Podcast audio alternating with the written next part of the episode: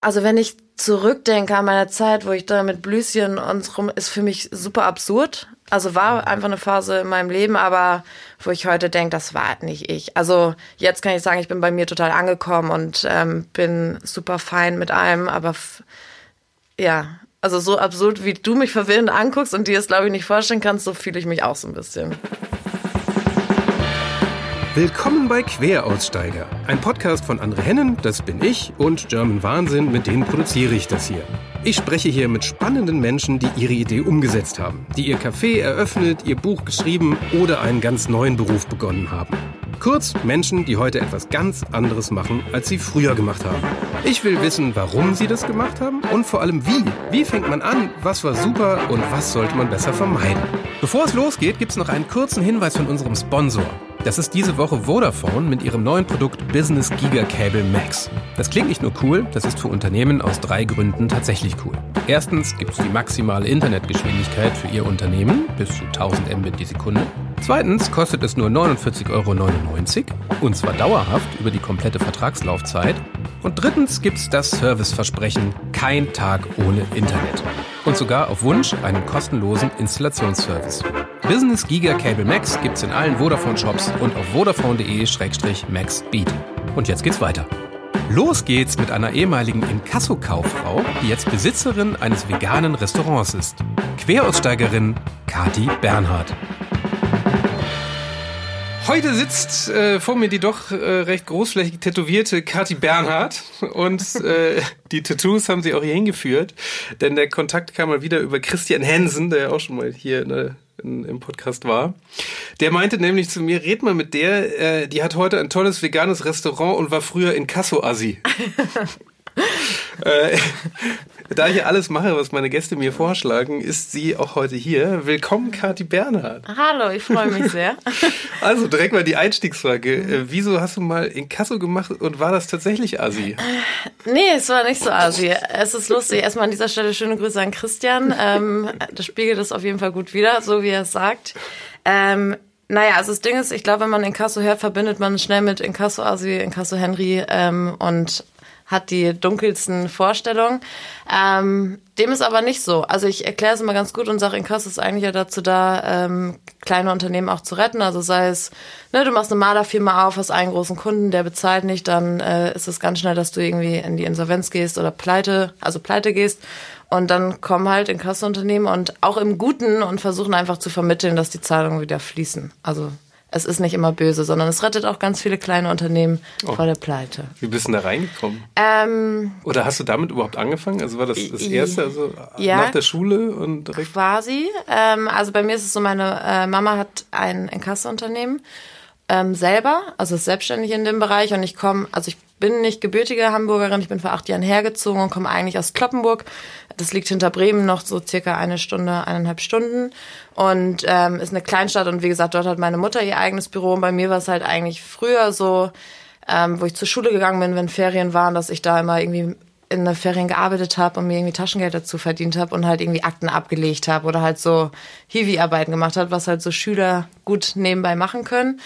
Und ähm, ich fand die Atmosphäre immer cool im Büro. Mir hat es Spaß gemacht, irgendwie am Schreibtisch zu sitzen und äh, habe irgendwie ähm, automatisch immer gedacht, ich glaube, das mache ich später auch. Nicht, weil meine Mutter irgendwie sagte, oh Kind, du musst es auch machen und du musst es irgendwann übernehmen oder mir da irgendwie irgendwie Druck gemacht hat, aber ich fand es irgendwie cool und irgendwie war es automatisch so, dass ich dachte, cool, das möchte ich später auch machen. Und ähm, genau, bin ich früher zur Schule gegangen und ich war auf der Realschule ähm, und für mich stand da klar, wenn ich den Beruf machen möchte, also es gibt keine klassische Ausbildung dafür, also gab es früher nicht, sondern die Ausbildung, die man gemacht hat, um in diesem Forderungsbereich zu arbeiten, war Rechtsanwalts-Notarfachangestellte. Ähm, und es ist aber so, es gab immer nur in Hamburg die Ausbildung mit Zusatzqualifikation in Kasso. Also in Hamburg hätte ich tatsächlich die Ausbildung machen können. Dazu, das gab es aber wie gesagt nur hier. Ähm, und habe aber dann, wie gesagt, mich dafür entschieden, beim Anwalt meine Ausbildung zu machen. Meine Lehrer haben auch damals gesagt, wenn ich mich anstrenge, könnte ich schon aufs Gymnasium gehen. Äh, da werden vielleicht alte Klassenkameraden jetzt lachen, wenn die das hören und nicht daran glauben. Es ist aber so gewesen. Äh, aber ich bin nicht gern zur Schule gegangen, muss ich sagen. Also Schulzeit war schon cool, aber so dieses Lernen und ähm, ich war einfach echt faul. Und bin halt gut durch die Schule gekommen, aber jetzt nicht so ambitioniert, dass ich dachte, geil, ich will auf jeden Fall aufs Gymnasium ein Abitur machen und studieren, sondern ich wollte eigentlich schon immer arbeiten. Also arbeiten fand ich immer dann doch besser. Und da ich halt wusste, ich mach, will diese Ausbildung machen und dazu brauche ich ähm, Realschulabschluss, bin ich halt dahin gegangen und habe dann mit 17 bin ich nach Oldenburg gezogen und habe da Rechtsanwalts Notarfachangestellte gelernt. Oh, man lernt so das, was man braucht, ne? Ja, genau, quasi. Und ähm, ja, und die vermitteln eigentlich alles. Und da bist du auch, machst, bist du auch im Forderungsbereich, Zwangsvollstreckung und ähm, das läuft dann auf Inkasso eigentlich hinaus. Aber war das so. in der Schule tatsächlich so dein Traum? Äh, ja, verrückterweise ja. Also ich will gar nicht sagen, das ist mein Traum und ich dachte, boah, wenn ich groß, also klar, als Kind sagst du, ich ne, möchte, weiß nicht, Feuerwehrfrau oder was ich nicht werden, aber als es dann darum ging zu überlegen, welchen Beruf will ich machen, wusste ich schon immer, ich mache später das. Und wir hatten auch dieses klassische, da kommt mal jemand vom Arbeitsamt und äh, da könnt ihr euch beraten lassen. Also so für, gibt's ja in Schulen, dass irgendwie jemand kommt oder so Orientierungstage und ich. Stimmt. Ja, also irgendwie. Ja, genau, sowas meine ich, danke. ähm, aber ich war immer ziemlich sicher und entschlossen da in meiner, ähm, ja, was ich später machen möchte. Und es war auch echt immer so, dass alle ähm, aus der Klasse immer meinen, oh krass, ich weiß gar nicht, was ich später machen möchte. Und du bist irgendwie die Einzige, die schon weiß, was sie will. Und alle waren immer so ein bisschen nicht neidisch, aber wären, glaube ich, auch gerne an dem Punkt gewesen, zu wissen, wo die Reise hingeht. Wo ich heute natürlich sage, hat alles nichts zu bedeuten. Also klar wusste ich, habe ich früher gedacht, ich weiß, was mein Traum ist, aber es war es ja doch nicht. Und ich finde halt, das ist so dieses, können Leute heute irgendwie mit 15 schon wissen, was man arbeiten möchte? Also ich finde es super schwierig. Ja, vor allem heute, wenn man sowieso tausend Jobs so Thema Eben. dieses Podcasts. Ja, ja, voll. Und ähm, aber was ich glaube ich auch noch dazu sagen muss, ich komme halt wie gesagt nicht aus Hamburg, ich komme halt aus einer kleinen Stadt. Ähm, und äh, bei uns gab es gar nicht so diese Auswahl. Also es war halt so, ähm, klar hast du irgendwie Abi gemacht und bist irgendwie studieren gegangen. Oder wenn du dich halt irgendwie für eine Ausbildung entschieden hast, bist du halt Bürokauffrau geworden, Industriekauffrau oder Rechtsanwalts Notarfachangestellte. Und ähm, das war es eigentlich schon. Und dann, als ich damals nach Hamburg gezogen bin, habe ich erst gemerkt, okay, wow, krass, es gibt so viele Möglichkeiten und so viele andere Sachen, die man machen kann, ähm, dass ich dann halt, wie gesagt, komplett ins Rudern geraten bin. Und dachte, okay, wow, mache ich vielleicht doch noch was anderes. Das ist lustig, so Dorf ist dann meistens ein Handwerk oder Kaufmann. Ja, ne? oder so, ja, ja, ja, genau. Das ist eigentlich. Wie, wie ist denn der Beruf? Also was, was, wie sieht denn der typische Arbeitstag im Inkassobüro aus? Ähm, ich muss kurz überlegen, also wenn man jetzt dieses Schlagring-Ding aus dem Kopf kriegt. Ja, genau. Also das Klassische ist eigentlich, ähm, wie der Beruf an sich aussieht. Du gehst morgen ins, morgens ins Büro ähm, und bist halt also ich kann jetzt erzählen, wie so ein, wie es abläuft, wenn, wenn man so eine Forderung eintreiben will. Das Ding ist halt, du kommunizierst erst mit den Schuldnern, ähm, und sagst, hey, pass auf, wir haben hier die und die Forderung, die müssen wir einziehen, wie sieht's aus? Ähm, kannst du es bezahlen, kannst du es nicht bezahlen, macht man vielleicht eine Ratenzahlung? Also es geht ja alles friedlich und man spricht da erstmal drüber. Und dann gibt's halt verschiedene Kandidaten. Also es gibt halt welche, die sagen, hey, na, ich will's bezahlen, aber kann nicht. Und dann, wie gesagt, regelst du das und machst, hey, zahl ein paar Monate Raten und dann hat sich das Ding erledigt. Dann gibt's natürlich aber auch welche, die ähm, Betrüger, die sich querstellen oder in Hamburg habe ich auch noch im großen Forderungskonzern gearbeitet, wo es auch oft so diese klassische Versandhäuser sind, wo Fra äh, Mütter auf ihre minderjährigen Kinder bestellen, die du später nicht dafür haften lassen kannst. Also es gibt natürlich solche und solche Seiten, aber in der Regel versuchst du erstmal dich außergerichtlich zu einigen und wenn das nicht klappt, dann beauftragst du halt einen Gerichtsvollzieher. Und der ist eigentlich am Ende derjenige, der an die Tür klopft und sagt, so Leute, pass auf, wie sieht's aus, wie können wir das über die Bühne bringen. Achso, nur mal den Job zu erklären. Also wenn ich jetzt, so. ich sage jetzt mal, der, der Maler bin. Ja, genau. Und der Hauseigentümer bezahlt mich nicht, mhm. dann kann ich dem drei Mahnungen schreiben. Genau. Und nach der dritten, dann rufe ich ein Inkassobüro an. Ja, genau. Und der, die also wenn die das, wenn ihr das Geld dann eintreibt, dann mhm. kriegt ihr davon eine Provision, oder? Eine Gebühr quasi. Also es gibt festgelegte Gebühren äh, die du nehmen kannst, die, wenn ich mich nicht täusche, ist wie gesagt schon Jahre her. Früher hat, hat sich das auch nach dem RVG, also nach dem Rechtsanwaltsvergütungsgesetz, ähm, auch geregelt. Also die Gebühren haben auch für Inkassobüros ähm, gegriff, gegriffen, sagt man das so? Ja. Ja. Also, äh, genau, also du, re- du hast halt deine festen Sätze und die Gebühren kannst du halt dafür einfordern. Das gute Rechtsanwaltsgeld. Ja, genau. Das war die beste Idee, die die Anwälte jemals hatten, Auf glaube ich. Fall. Da macht man erfahrungsgemäß einen ganz guten Schnitt. Ja, ja, schon. Aber es ist halt so, ich finde das Schlimmste, was du halt machen kannst, also jeder kann in die Situation geraten, mal irgendwie eine Rechnung nicht zu bezahlen, das ist auch alles legitim und ähm, ich glaube, das Wichtigste ist immer einfach zu kommunizieren und zu sagen, hey, pass auf, ich kann es nicht bezahlen und dann, dass man es halt geregelt bekommt. Und ich finde mal, je ähm, länger sich die Leute nicht melden und die Briefe im Müll schmeißen, so höher werden halt die Gebühren, weil je mehr Maßnahmen werden ergriffen. Also das ist so. Und wenn ihr an der Stufe Gerichtsvollzieher seid, Mhm. äh, seid ihr dann überhaupt dabei dann? Nee, das nicht. Also dann wird der Auftrag quasi abgegeben. Also du sagst dem Gerichtsvollzieher, entweder schickst du ihn los, äh, dass er da mal anklopfen soll, oder du kannst dann natürlich auch so Sachen machen wie Konten sperren und Konten pfänden oder ähm, übers Gericht eine Räumungsklage zu erwirken. Also es sind nochmal, es geht alles in größeren Schritten natürlich nach vorne. Ähm, aber wir sind nicht dabei. Und also war ich auch noch nie. Du hast die Möglichkeit, wenn, also bei uns in der Kleinstadt, ne, da kennt man noch den Gerichtsvollzieher, mal zu sagen, hey, kann ich mal mitkommen? Habe ich aber früher nie gemacht. Ähm, und da gibst du den Auftrag ab und der Gerichtsvollzieher fordert halt seine Gebühren dann auch ein. So ist, Ja. ja. Wie gesagt, das ist schon jetzt, keine Ahnung, gefühlt zehn Jahre ungefähr her. Vielleicht ist das mittlerweile auch gesetzlich schon anders geregelt, aber so war die Zeit, ähm, als ich den Job noch gemacht habe. Wie lange hast du das gemacht? Also meine Ausbildung habe ich mit 17 angefangen ähm, und ich glaube, ich habe es so gemacht bis.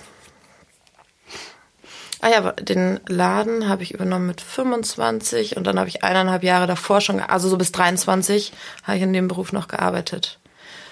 Also in Hamburg dann. Also dann doch so Doch noch. sieben Jahre, oder? Ja, ja. Können wir heute noch rechnen? ähm, ja, Schon so spät. circa sieben Jahre. Genau. Ich war aber allerdings zuletzt, ich bin, ähm, wie gesagt, habe das in der Heimat gemacht und bin dann 2012 nach Hamburg gezogen und habe halt hier noch im großen Forderungskonzern gearbeitet. Und da habe ich nicht mehr die Arbeit an sich gemacht, sondern war eher so ähm, Coach für die Mitarbeiter. Also ich habe für die Standorte in Deutschland Schulungen und Trainees gegeben. Also habe die Mitarbeiter geschult. Also das habe ich, glaube ich, so dann die letzten zwei Jahre gemacht. Was macht man da? Ähm, also eigentlich den Mitarbeitern, also die Mitarbeiter, die halt ähm, diese Forderungen bearbeiten, zu lehren, wie man das richtig macht. Also zu sagen, wie, ähm, was hatte ich denn dafür? Ich muss überlegen, weil es wie gesagt echt schon eine Ecke her ist. Also dass man ähm, Coachings gibt, wie führe ich ein richtiges Telefonat mit den Leuten, wie spreche ich die an, ähm, was hat man für Möglichkeiten, äh, um die Forderung aus der Welt zu schaffen oder wie mache ich eine Kontenpfändung oder was für Möglichkeiten kann ich ergreifen, um das Geld irgendwie einzutreiben. So, Was ist da ein guter das? Tipp?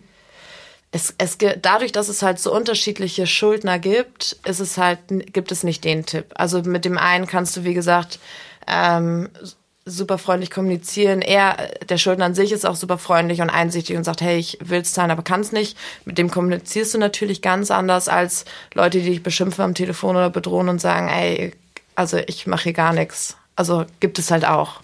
Wie gehst du denn dann ins Gespräch?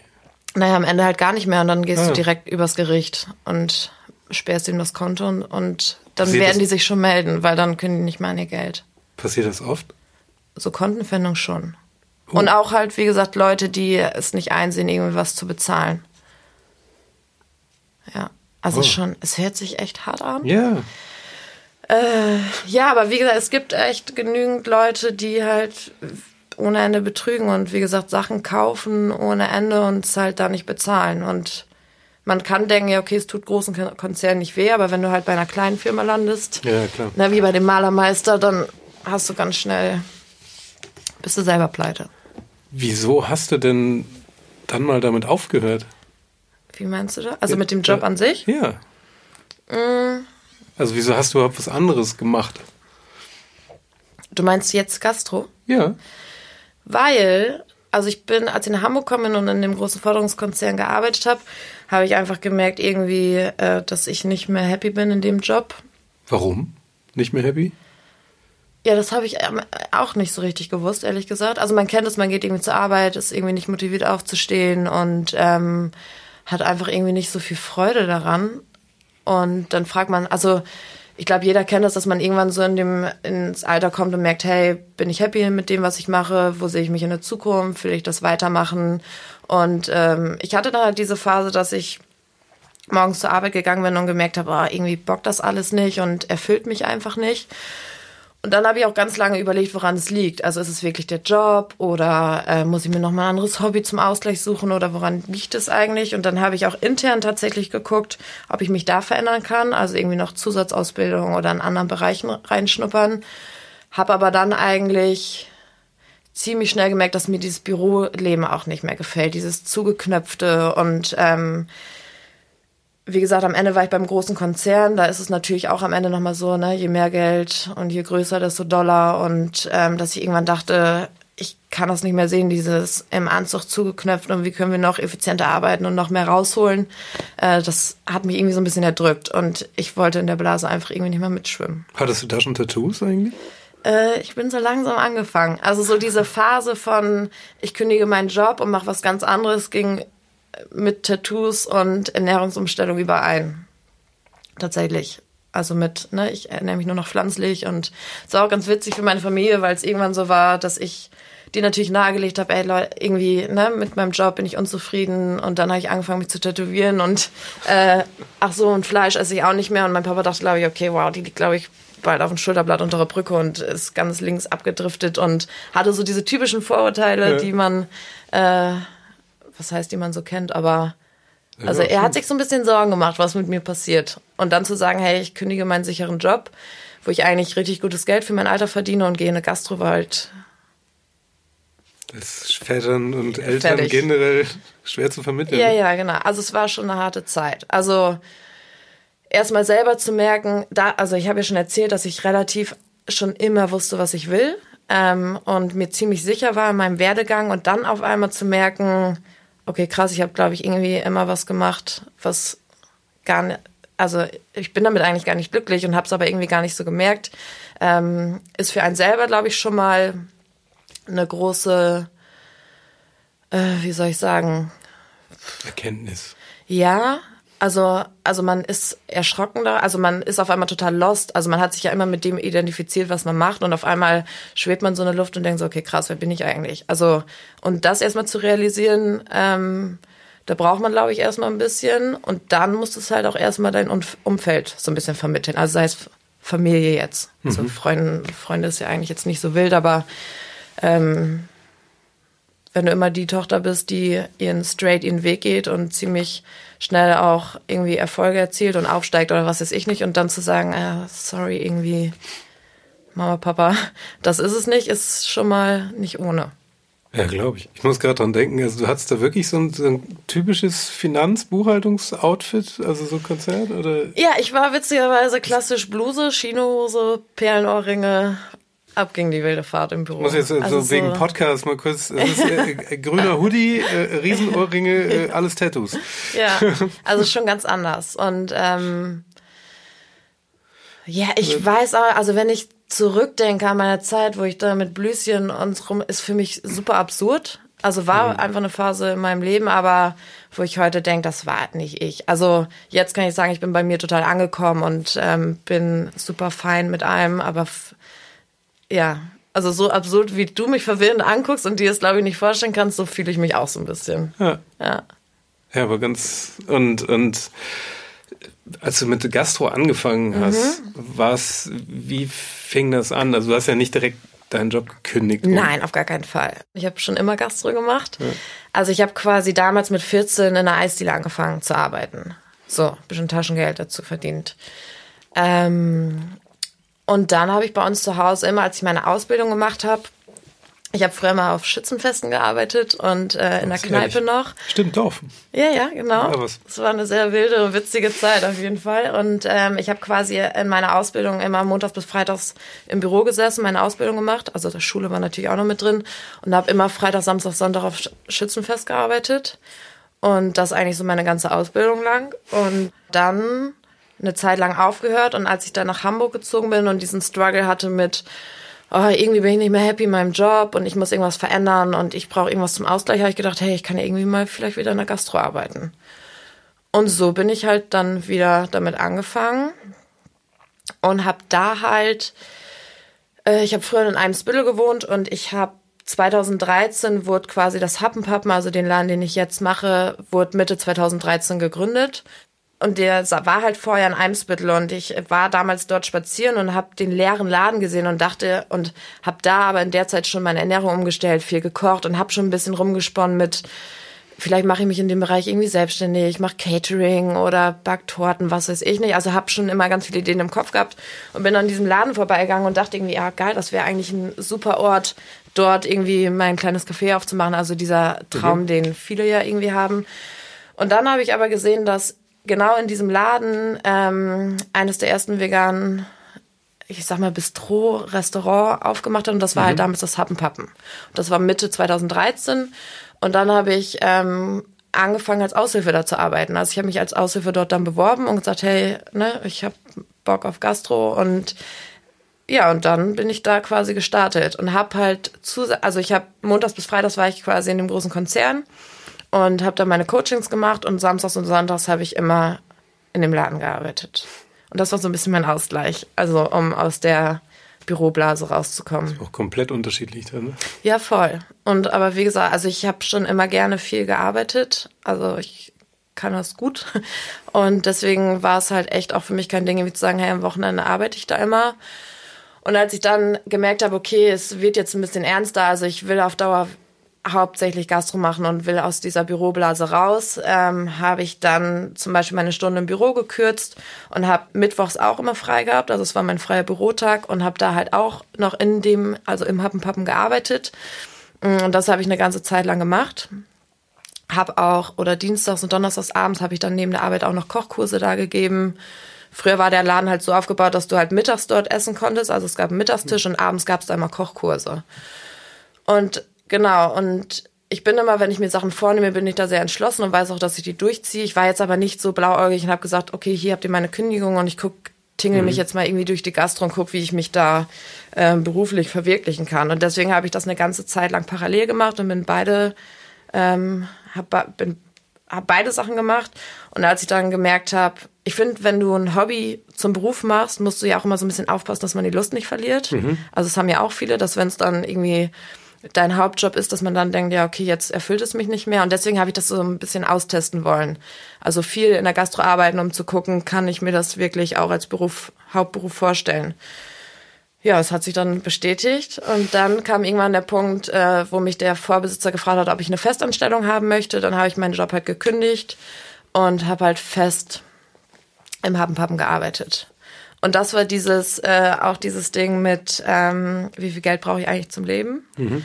Weil in meinem alten Job habe ich eigentlich relativ gutes Geld verdient und in der Gastro, also ich war auch nicht Vollzeit angestellt und in der Gastro verdienst du eh nicht so viel, ist immer so ein bisschen schwierig. Äh, habe ich die mhm. Umstellung auf jeden Fall gemerkt und habe, glaube ich, ein Drittel von dem bekommen, was ich früher verdient habe. Und dann äh, muss man sich erstmal umstellen habe ich ein bisschen naiv gedacht. Und also ich bin da immer schon so, ja passt schon, kriege ich schon hin. Habe ich auch hingekriegt, aber es war doch nochmal eine andere Nummer. Also früher, wie gesagt, musste man nicht irgendwie in Supermärkten gucken, oh, was, wer ist was am Angebot, was kaufe ich mir jetzt? Oder kann ich jetzt am Wochenende essen gehen? Aber da war es dann halt wieder so, oh ja, ich habe noch irgendwie fünf Euro in der Tasche, vielleicht bleibe ich dieses Wochenende zu Hause. Also mhm. es war dann nochmal eine Umstellung auf jeden Fall. Wie lang ging das? Äh, ich überlege gerade. Also, mm, also komplett die Zeit vom Anfang als Aushilfe bis zur Übernahme waren es, glaube ich, zweieinhalb Jahre. Das ist ja nicht viel. Nee, ja genau, zweieinhalb Jahre. Und meine Festanstellung dort war, glaube ich, ein Jahr, eineinhalb. So ein bisschen mehr als ein Jahr. Also ein bisschen mehr als ein Jahr war ich fest angestellt in der Gastronomie und habe meinen Bürojob nicht mehr gemacht. Und dann ging es auch super schnell, weil im November 2015 hat der Vorbesitzer mich dann gefragt, ob ich mir vorstellen könnte, den Laden zu übernehmen ab nächstes Jahr. Und da habe ich gesagt, ja. Und dann hatte ich acht Wochen Zeit, mich da so ein bisschen drauf einzustellen und dann habe ich den übernommen. Ich glaube, das muss ich jetzt mal erklären. Warum und wieso und überhaupt? Äh, also ich glaube, ähm, dass der den Laden abgegeben hat, war, glaube ich, der Punkt, weil ihm das zu viel wurde, also zu viel Gastro. Mhm. Ich hatte ja gerade schon gesagt, am Anfang war es ähm, überwiegend Mittagstisch und abends halt Kochkurse und seine Passion war es, glaube ich, dieses gemeinschaftliche Kochen äh, mit Leuten zusammen und ähm, gar nicht dieses, ich will eine Gastronomie machen, Restaurant und Essen irgendwie rausschießen und äh, mhm. Gäste bewirten. Und als ich halt damals als Aushilfe angefangen habe, ähm, habe ich halt irgendwann gesagt, wir müssen den Laden eigentlich auch abends aufmachen, weil die Nachfrage ist da, die Leute haben Bock auf das Essen und es ist eigentlich schade, den Raum nicht zu geben. Klar sind Kochkurse auch cool und wichtig, aber ich glaube, ähm, Potenzial war einfach da. Und dann war es so ein bisschen so, dass er sagt, ja, okay, überleg dir was. Und ich dann angefangen habe, so Burgerabende zu machen. Also wie jetzt auch kannst du immer abends bei uns verschiedene Burger essen und den auch als Bowl bestellen und hast da irgendwie deine Möglichkeiten. Und früher gab es auch gar nicht so diesen Burger-Hype. Also jetzt gibt es super viele Läden, also was ja auch gut ist, aber mhm. ähm, war das halt noch nicht so viel. Und dann habe ich da so ein bisschen eine Karte entwickelt, mir was ausgedacht und dann war es halt so, dass wir auch abends den Laden aufgesperrt haben. Und am Anfang war es immer noch so, dass es montags und dienstags abends immer noch Kochkurse gab und den Rest der Woche haben wir dann Abendgeschäft gemacht und dann wurde es aber so gut angenommen, dass man irgendwann gesagt hat, okay, wir lagern die Kochkurse aus. Und ähm, genau, der hat dann ähm, eine Kochschule quasi aufgemacht und dann war es halt so dieses Ding, ich will mich hauptsächlich darauf fokussieren und raus aus dem Restaurant, Gastro, Bewirtungsding. Das war, glaube ich, so der Hauptpunkt, warum er den Laden abgegeben hat. Krass. Und dann, wie übernimmt man? Ja, das habe ich mich dann auch gefragt. ähm, ja, also es kam mir eigentlich ganz gelegen, ein gut laufendes Geschäft zu übernehmen. Da hat man nicht mehr so viel Struggle, weil man sich nicht erstmal beweisen muss und überlegen muss, wie man die Leute in den Laden kriegt. Es wird aber auch so ein bisschen unterschätzt, weil ich habe den Laden quasi übernommen. Ich hatte, bin angefangen mit, ich hatte zwei bis drei Leute in Festanstellung in Teilzeit und Rest aufgestockt mit Aushilfen. Da waren wir so knapp unter zehn Mann, also das mhm. Team. Ähm, und ich habe quasi den Laden übernommen. Ich hatte sofort zehn Mitarbeiter. Ich hatte ähm, Stammgäste, die man halten muss. Also du hast ja auch einfach den Druck, ich muss den Laden so, so gut weiterlaufen lassen. Also die Leute müssen happy sein und also es sitzt ja schon so ein bisschen so ein Druck im Nacken, dass ja, du es ja, aufrecht erhältst. Und ähm, deswegen ist es, glaube ich, manchmal auch einfacher, also was heißt einfacher, aber wenn man einen Laden aufmacht und mit denen zusammenwächst, ne? Und irgendwie ja. alleine anfängt, die ersten Gäste kommen und man sich dann irgendwie gemeinsam hocharbeitet. Also ich will nicht sagen, das eine ist besser als das andere, aber es ist, glaube ich, gleich schwierig einfach. Mhm. Und ähm, genau, ich habe ja lange in dem Laden mitgearbeitet, deswegen wusste ich schon, wie Abläufe sind, also sei es Bestellung machen oder organisatorische Gründe. Aber du musst dich natürlich auch damit auseinandersetzen, wie führe ich Mitarbeiter, wie ist es überhaupt, einen Arbeitsvertrag zu schreiben, was muss ich für Rechte und Gesetze beachten und ich brauche einen Steuerberater. Wie funktioniert das eigentlich alles? Und da kam mir natürlich meine Ausbildung zugute. Also ich habe natürlich auch ganze Buchhaltungswesen irgendwo gelernt. Mhm. Also nicht jetzt, dass ich steuerberatungsmäßig ähm, das alles selber machen kann. Also ich habe auch einen sehr guten Steuerberater. Aber so Buchhaltung war jetzt nicht so eine große Herausforderung. Also da konnte ich mich ziemlich schnell einfuchsen. Ich wollte gerade fragen, was hast du hast bestimmt eine Menge aus dem alten Job mitgenommen dann, mhm. Also hauptsächlich kommt mir das tatsächlich zugute, was so Buchhaltung und Papierkram betrifft. So, das ist eigentlich so das Größte. Naja, und so ein paar Rechtssachen. Ähm, natürlich auch. Aber ja, also ich sage ja immer, alles hat einen Grund, wie, also es kommt so, wie es kommen soll und es ist auch immer alles für etwas gut. Und meine Ausbildung ähm, ist für meinen jetzigen Job total gut gewesen. Also es hilft mir enorm. Und ich habe auch immer überlegt, oh, habe ich das früher nicht schon erkannt, dass ich irgendwie kochen will und Gastro machen können, machen möchte. Aber vielleicht wäre ich dann auch immer ähm, in meiner Heimatstadt geblieben, hätte irgendwie im Hotel in der Großküche Küchen gelernt. Hm. Und wer weiß, also wie es dann verlaufen wäre. Also. Aber was ist so die eine Erfahrung aus dieser äh, Inkasso-Zeit, die du jetzt nicht missen willst, also die du vielleicht heute noch nutzt? Mmh.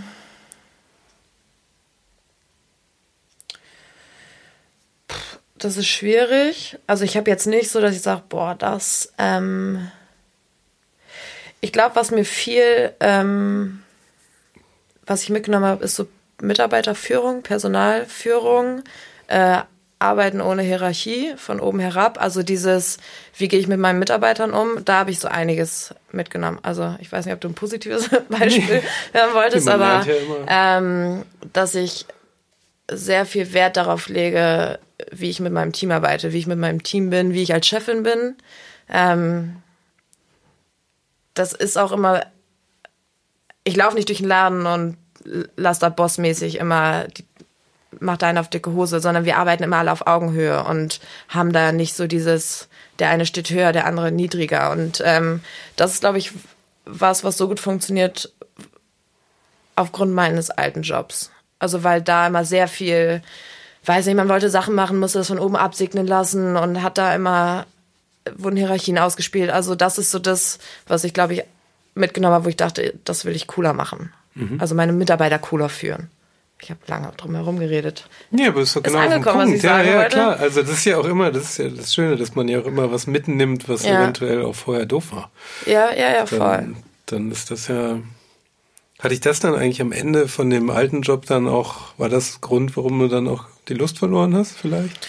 Nee, also es spiel, spielt natürlich schon mit irgendwie. Ähm, aber ich glaube, die Lust, die ich aus heutigen Sicht würde ich sagen, zum Beispiel als ich das früher gemacht habe in meiner Heimatstadt, wo ich, wo man mehr kleine Unternehmen als Mandanten hatte, habe ich das zum Beispiel lieber gemacht, weil du da einfach gemerkt hast, weil die haben mich angerufen und gesagt, oh, Frau Bernhard, vielen Dank, dass Sie es geschafft haben und ich kann einen neuen Auftrag annehmen und sie ne, haben mich mhm. gerettet quasi und das ist ja eigentlich das, warum ich das gerne gemacht habe.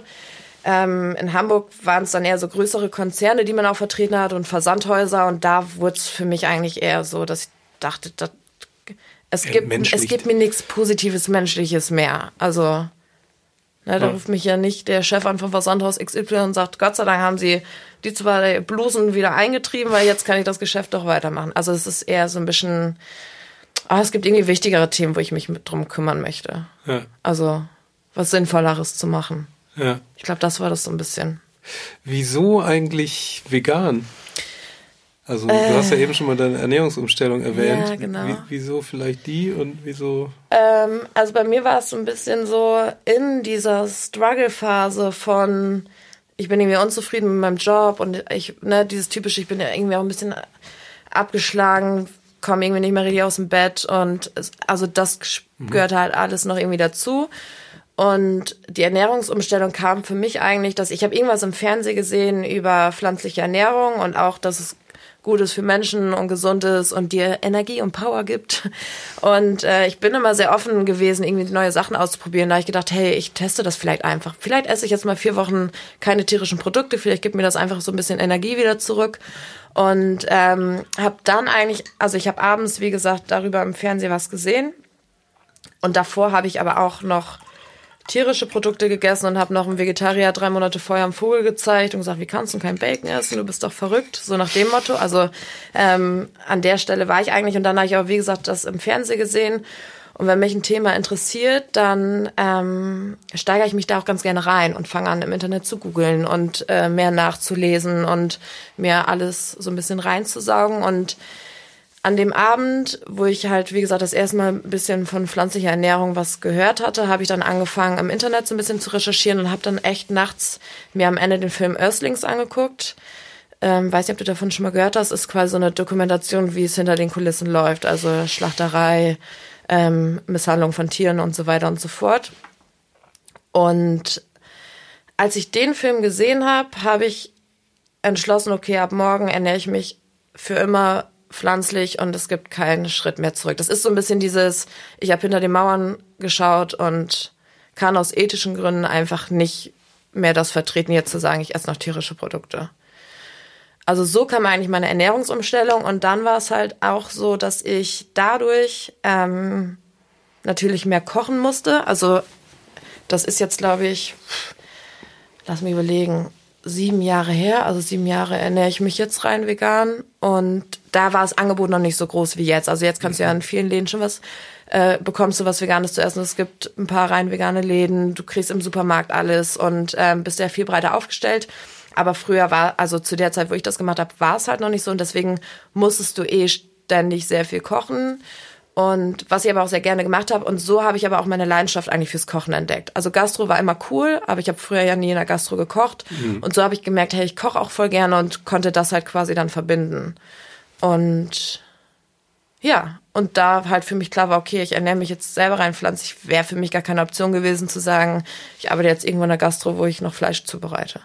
Das ist echt ganz interessant mit dem Kochen. Das hatte ich letztens erst mit einer Freundin, die sagte, die ist seit 20 Jahren Vegetarierin. Krass, also geil. Ja, und die, und die sagte, das war damals, da wurdest du immer angeguckt, als hättest du irgendwie eine Krankheit. Oder ja, voll. So. so irgendwie, was stimmt denn nicht mit dir? Ja, also, total. Und, und die sagte, das war, das war unfassbar anstrengend, Zeugs zu finden. Also mhm. du konntest auch mit keinem Essen gehen. Ja. Weil es war völlig unmöglich, eine vegetarische Alternative auf irgendeiner Karte zu finden. Voll.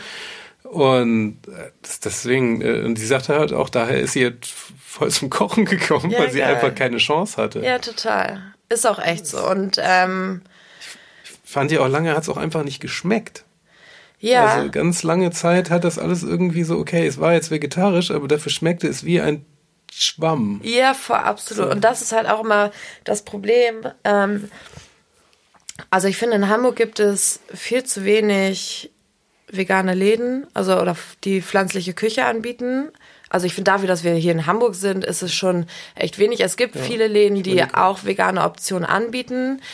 Oft machen die sich das aber einfach und setzen so super simple Sachen drauf, wie Nudeln mit Öl und Knoblauch. So, wo mhm. du denkst, hey, sei doch mal ein bisschen kreativer oder ähm, machen halt irgendwie eine Alternative, wo man denkt, Hauptsache habe ich irgendwas auf der also dass ich irgendwas auf der Karte stehen habe, aber es schmeckt gar nicht. Oder es sind dann manchmal auch diese Ersatzprodukte, und die Leute essen das dann und denken, oh, jetzt habe ich vegan gegessen, aber das schmeckt gar nicht. Ich esse nie wieder vegan. Wo ich ja. denke, hey, das schmeckt nicht, weil es vegan ist, sondern weil es einfach scheiße gekocht ist und nicht richtig gewürzt ist. Ja, und wie hast du dann, hast, hast du dann die ganze Küche dann auch gemacht? Also da hattet ihr schon eine Karte?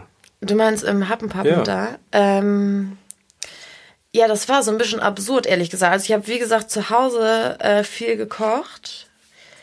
Ähm, und Sachen ausprobiert und ich habe angefangen dann so hobbymäßig, weil ich ja nicht wusste, wohin mit meiner Energie und nach der Suche Erfüllung zu finden in meinem, was ich tue, als ich noch im Büro gearbeitet habe, habe ich bei Facebook halt so eine Seite gegründet, wie so, eine, wie so ein Blog, der hieß Vegan verliebt. Ähm, die Seite, ja. Naja, egal, würde ich heute nicht nochmal so nennen. Aber äh, früher war es cool und ich habe da halt angefangen, Fotos hochzuladen und Rezepte zu schreiben. Und ähm, habe da auch, ähm, weiß nicht, keine Ahnung, waren immer 3000 Leute auf der Seite, die das dann verfolgt haben und waren, war aber halt auch immer nur mein Abendessen. Und als ich aber halt dann mich in dem im Happenpump vorgestellt habe und gesagt habe, hey, ich habe Bock hier zu arbeiten, äh, kannte der Vorbesitzer auch die Seite sogar und hat gesehen, hey, ich habe schon gesehen, du kochst da auch. Ja, dann hatte ich meinen ersten Arbeitstag und dann hieß es, da ist die Küche, hier sind die Töpfe, viel Spaß, mach mal. Also es gab auch schon so Rezepte, wo wir uns dran orientiert haben, aber ich stand dann schon vor dem Riesentopf und dachte, okay, ich habe sonst maximal für vier Leute gekocht, jetzt für 30. Also es ist dann schon absurd, weil du halt mit ganz anderen Mengen arbeitest. Und dann habe ich mich da irgendwie so ein bisschen eingefriemelt und hat irgendwie funktioniert. Also du hast keine Ausbildung nee. jetzt in dem. Nee, gar nicht. Und das ist aber ja in der Gastro eh so dass du, jeder kann ja eine Gastronomie aufmachen und man kann auch kochen, also in der Gastro, ohne halt gelernter Koch zu sein. Was ich, was für mich natürlich sehr, sehr gut ist, finde ich aber natürlich für alle gelernte Köche tut's mir halt irgendwie leid, weil es irgendwie so ein bisschen ist, es gibt super viele Leute, die sich den Arsch aufreißen und echt durch eine harte Ausbildung gehen und mhm. jeder Hans und Franz kann's aber am Ende. Also natürlich musst du es dann aber auch gut machen und ähm, ich selber bin auch jeden Mittag noch verwundert, wenn Leute kommen zum Essen und sagen, ey, Kati, es hat echt gut geschmeckt, dann freue ich mich echt einen Arsch ab, wenn ich das so sagen darf. Ähm, und kann vieles auch selber mal gar nicht so realisieren, dass es so funktioniert. Kann mich aber natürlich niemals mit richtigen Köchen, Köchinnen messen. Also, weißt du, das ist natürlich nochmal eine andere Hausnummer, so richtig professionell zu kochen. Und manchmal denke ich, ich hätte das gern mal gemacht, also, oder das richtig profimäßig gelernt. Ist aber jetzt auch zu spät. Also mache ich jetzt nicht mehr. Ja, sag, also wenn man das jetzt so äh, bei den üblichen öffentlichen Rezensionen, die sind ja, mhm. die sind ja auch total großartig. Also ja, in der Regel schon. Ist geil. Ja, ja. freue ich mich voll. ja, es ist ähm, ja krass. Wie ist denn, äh, wenn du jetzt den, ähm, also ich hatte ja eben nochmal zum, zum äh, Inkasso-Job gefragt, mhm. wie ist so der, äh, der typische Arbeitstag? Ja. Wie sieht denn der jetzt eigentlich aus? Ja, also. ähm, ich, arbeite natürlich viel, viel mehr. Ähm, Also eigentlich bin ich 24-7 am Arbeiten. Also bei mir ist es jetzt so, dass ich tatsächlich ähm, montags haben wir zum Beispiel Ruhetag. Das hört sich ganz nett an, aber Ruhetag ist so der Tag, wo ich in den Laden gehe und äh, Halligalli mache, aufräume, putze, Sachen repariere, ähm, nach Hause fahre, Büroarbeit mache. Also also Sachen, die man, die im Hintergrund noch laufen. Äh, und dienstags bis freitags ist es bei mir so, dass ich immer den Mittagstisch koche. Also ich komme so circa um 8 Uhr morgens fahre ich in den Laden und fange halt an zu kochen. Und äh, mein Tag endet dort im Laden dann um circa 18 Uhr. Also ich bin immer 10 Stunden circa dann im Geschäft, wo ich aktiv arbeite. Manchmal bleibt man noch länger und äh, weiß nicht, kümmert sich so um noch Bestellungskram oder Bestände checken, was heißt, also so Sachen, die halt im Hintergrund noch so anfallen. Meistens geht's aber, dann versuche ich pünktlich zu Hause sein, also so 18 Uhr, dass ich 19 Uhr dann zu Hause bin und dann ist oft noch, weiß nicht, Post bearbeiten, Briefe, Rechnungen schreiben und so weiter und so fort. Also mittlerweile versuche ich immer schon, dass ich relativ früh Feierabend habe. Also wie gesagt, ich fahre um 18 Uhr nach Hause. An manchen Tagen habe ich nach hinten raus noch Büroarbeit zu erledigen, mhm. manchmal aber auch nicht. Also dann kann ich auch Feierabend machen. Und mittlerweile ist es aber auch so, dass ich zum Beispiel dienstags und mittwochs nur einen halben Tag im Laden bin. Also da koche ich morgens. Ähm, und dann, wenn der Mittagstisch losgeht, übernimmt Lisa, also ist eine Festangestellte von mir, die auch schon sehr, sehr lange mit dabei ist, meine rechte Hand quasi. Und äh, die übernimmt dann die Küche und dann gehe ich nach Hause und nutze halt die Nachmittage für äh, Bürokram und alles Restliche, damit ich halt nicht immer noch bis 22 Uhr am Rechner sitze. Aber ihr habt ja auch Abendgeschäft, hast du gesagt. Ja, genau. Aber das habe ich ja, aus, ausgelagert. Mache ich nicht mehr. also ich habe mittlerweile, ähm, also wir sind ungefähr 25 Leute. Also ich habe 25 Mitarbeiter. Boah. Und mittlerweile halt so gestrickt, dass, also ich, ich kann das um Gottes Willen ja nicht alles alleine machen. Und ja. ich bin auch nur so gut, weil ich halt einfach ein krass gutes Team habe und ähm, einfach geile Leute da habe, die echt ordentlich was reißen. Und dementsprechend kommt ähm, ab nachmittags dann immer der Koch oder beziehungsweise die Köchin, die halt das Abendgeschäft macht und die Leute, die im Service arbeiten und dann gibt's eine Übergabe und dann machen die halt quasi das Abendgeschäft. Und ich also kann natürlich alle Bereiche. Ich habe zum Beispiel jetzt mache ich seit ähm, lass mich überlegen, seit eineinhalb Jahren, zwei Jahren koche ich immer den Mittagstisch. Davor habe ich überwiegend das Abendgeschäft gemacht. Dann mache ich manchmal auch die Frühschicht, also back alle Kuchen. Die Frühschicht gibt's halt auch noch. Also mir ist halt wichtig, in allen Bereichen fit zu sein und in allen Bereichen die Abläufe zu können. Ja. So, und ähm, weiß aber auch, ich glaube, äh, viele kennen das ganz groß geschrieben, Work-Life-Balance. also zu irgendwie zu gucken, dass man nicht natürlich nur in Arbeit versinkt, weil ja. man ist nur gut in seinem Job, wenn man auch schafft, sich irgendwie so ein bisschen zu erholen und äh, Energie wieder aufzuladen. Und deswegen ist auch für dieses Jahr habe ich mir doll vorgenommen, mich so zu strukturieren, dass ich auch abends Feierabend mache. Mittlerweile arbeitet auch äh, mein Freund fest mit im Laden und ähm, unterstützt mich quasi bei Personalarbeit, bei äh, also Planung, Arbeitsplanung und bei Bestellung und so weiter. Und deswegen ist es gerade auch nochmal wichtig, dass man zu Hause schafft, den Schalter umzulegen und zu sagen, hey, jetzt Feierabend. Und das ist nicht immer so einfach. Wollte gerade ähm, aber wir kriegen das echt ganz gut hin eigentlich. Was ist denn, hast du aus dieser Restaurantzeit eigentlich eine, eine so eine beispielhafte Anekdote, sag ich mal, was irgendwie gut war, sondern so ein Moment, an den du dich immer noch mal erinnerst? Also ich finde, in der Gastro ist halt so, dass jeder Tag ist irgendwie so krass anders. Ähm, dass es eigentlich immer echt viele Momente, also es gibt nicht so den einbleibenden Eindruck, wo hm. ich jetzt sage, oh krass, das, das weiß ich noch. Also gerade auch, weil bei mir war es ja auch nicht so dieses, ich habe den Laden aufgemacht und, und jetzt bin jetzt im fünften Jahr. Also zwei, ja genau, das ist jetzt mein fünftes Jahr und das ist nicht so, dass ich jetzt so easy da durchgeschwommen bin. Ich habe eben schon erzählt, wir waren vorher in Eimsbüttel. Ähm, dort, also ich habe den Laden übernommen dort und musste ähm, gefühlt ein Jahr später dort raus. Also nach einem halben Jahr gab es dann Streitereien mit Vermiet neue Mieter oben drüber. Also dieses ganze, mhm. also war echt auch eine doofe, ätzende Zeit und bin halt dann mit dem Laden umgezogen. Also was war da? da? Erzähl mal. ähm, es war quasi so, dass ich den Laden, wie gesagt, übernommen habe. Ähm, und es war halt so ein Wohngebäude, also oben drüber waren Wohnungen und wir hatten immer jahrelang dann eine ganz süße Family oben drüber wohnen, die auch oft runtergekommen sind zum Essen und ähm, die sind irgendwann ausgezogen und dann sind neue Mieter über das Geschäft eingezogen und ähm, auch völlig absurd, so ein auf äh, mit St. Pauli Hoodie und ne, wir sind alle hier, ähm, Liebe für alle. Also so, wo du die halt auch auf, auf St. Pauli rumhängen. Also hm.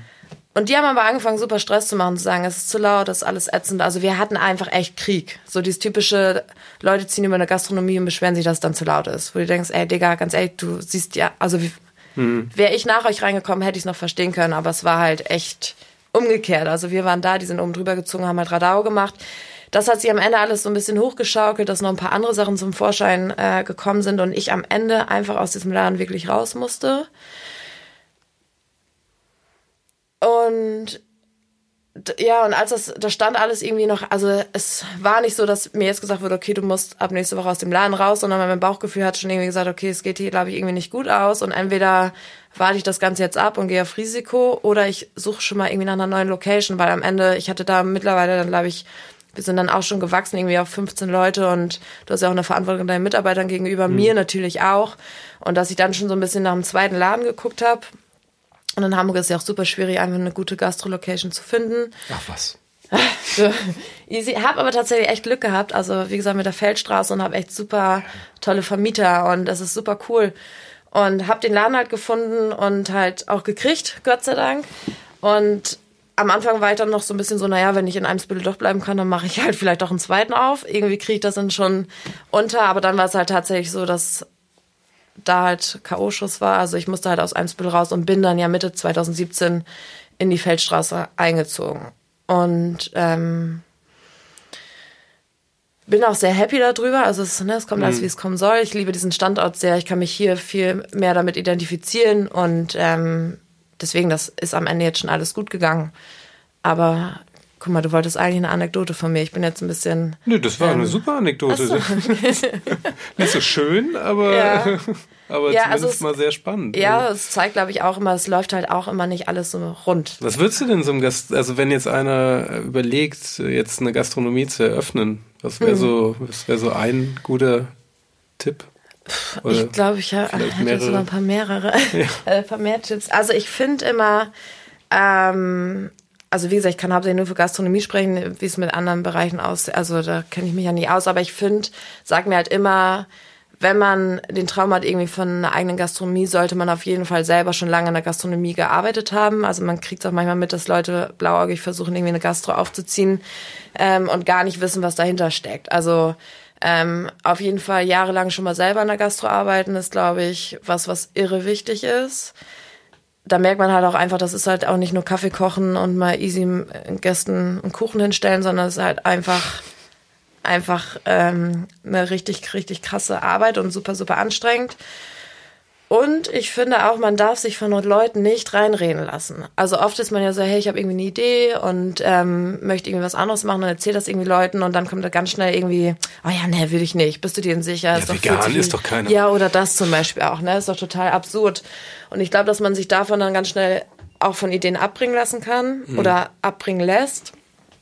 Ähm, oder ich hatte es ja zum Beispiel auch mit meinen Eltern am Anfang, die natürlich auch dachten, Alter, spinnst du eigentlich? Also ich muss, ne, liebe meine Eltern über alles und die unterstützen mich jetzt ohne Ende und sind, glaube ich, stolz wie Bolle und äh, selber auch ähm, fast komplett vegan unterwegs. Also und die haben auch nie, die haben auch am Ende gesagt, wenn du da, wenn du es machen willst, dann mach das schon. Aber es musste schon sehr viel Überzeugungsarbeit leisten. Und ich glaube, wenn man sich nicht so sicher ist oder eher ein unsicherer Typ, dann ist man vielleicht auch schnell so und denkt, ja, okay, vielleicht habt ihr recht, vielleicht schaffe ich es doch nicht. Und das ist, glaube ich, so ein bisschen. Und was auch mit äh, wichtig ist und was mir selber auch sehr wichtig ist, immer anderen Leuten mitzuteilen, dass wenn mal irgendwas nicht läuft, dass man nicht den Kopf in den Sand steckt. Also man hat oft so dieses, diese Vorstellung, cool, ich mache jetzt meinen Traumjob, ähm, also ich gehe raus aus dem Büro und bin und bin ab dann, wenn ich den neuen Job mache, für immer glücklich. Hm. Also es gibt keine Zeiten, wo ich irgendwie nicht gern zur Arbeit gehe. Hm.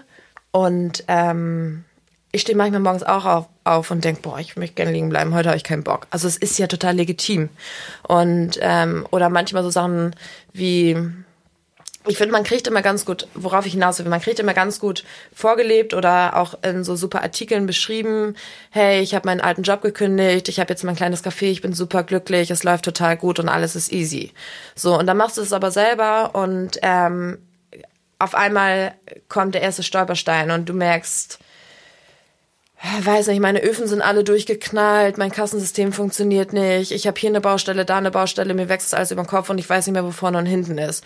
Und dann denken die Leute ganz oft, okay, vielleicht bin ich dafür nicht gemacht, vielleicht bin ich nicht so stark wie die äh, Perle aus dem Artikel XY, die das so easy durchzieht und die Leute geben dann schnell auf. Mhm. Und ne, ich habe auch irgendwie eine andere Freundin, äh, was ich immer ganz gerne erzähle, die im Einzelhandel äh, tätig ist und die sich auch selbstständig gemacht hat, wo es dann ähnlich war, die dann sagte, boah, irgendwie ich bin müde und ausgelaugt und ich kann nicht mehr und habe, glaube ich, keine Kraft mehr, so nach dem Motto, wo ich dann gesagt habe, hey, komm, ähm, ne, wir gehen halt einmal schön essen, trinken mal schön ein und schnacken uns mal aus, erzählen mir mal, was alles los ist. Und dann, ne, redest du da mal einfach drüber und dann sieht die Welt auch morgen schon wieder ganz anders aus. Also weißt du ein bisschen, was ich meine, dass man sich nicht von der ersten Sache, die einen vielleicht so ein bisschen zurückwirft, abschrecken lässt, sondern dass man sagt, hey, das geht auch vorbei und dann machst du weiter, das funktioniert schon. So. Das ist mir halt immer so super wichtig. Weil ja. ich finde, es wird immer alles vorgelebt, alles ist easy, alles ist cool und alles sieht immer hübsch aus und ja, aber es ist halt nicht die Realität. Und das nervt mich und macht mich immer wütend, wenn ich sowas erlebe. Also es ja. ja ja. Also wie oft bin ich schon mit dem rauchenden Kopf durch den Laden gelaufen oder dachte, ich zünd die Hütte jetzt gleich an, weil ich flippe hier aus.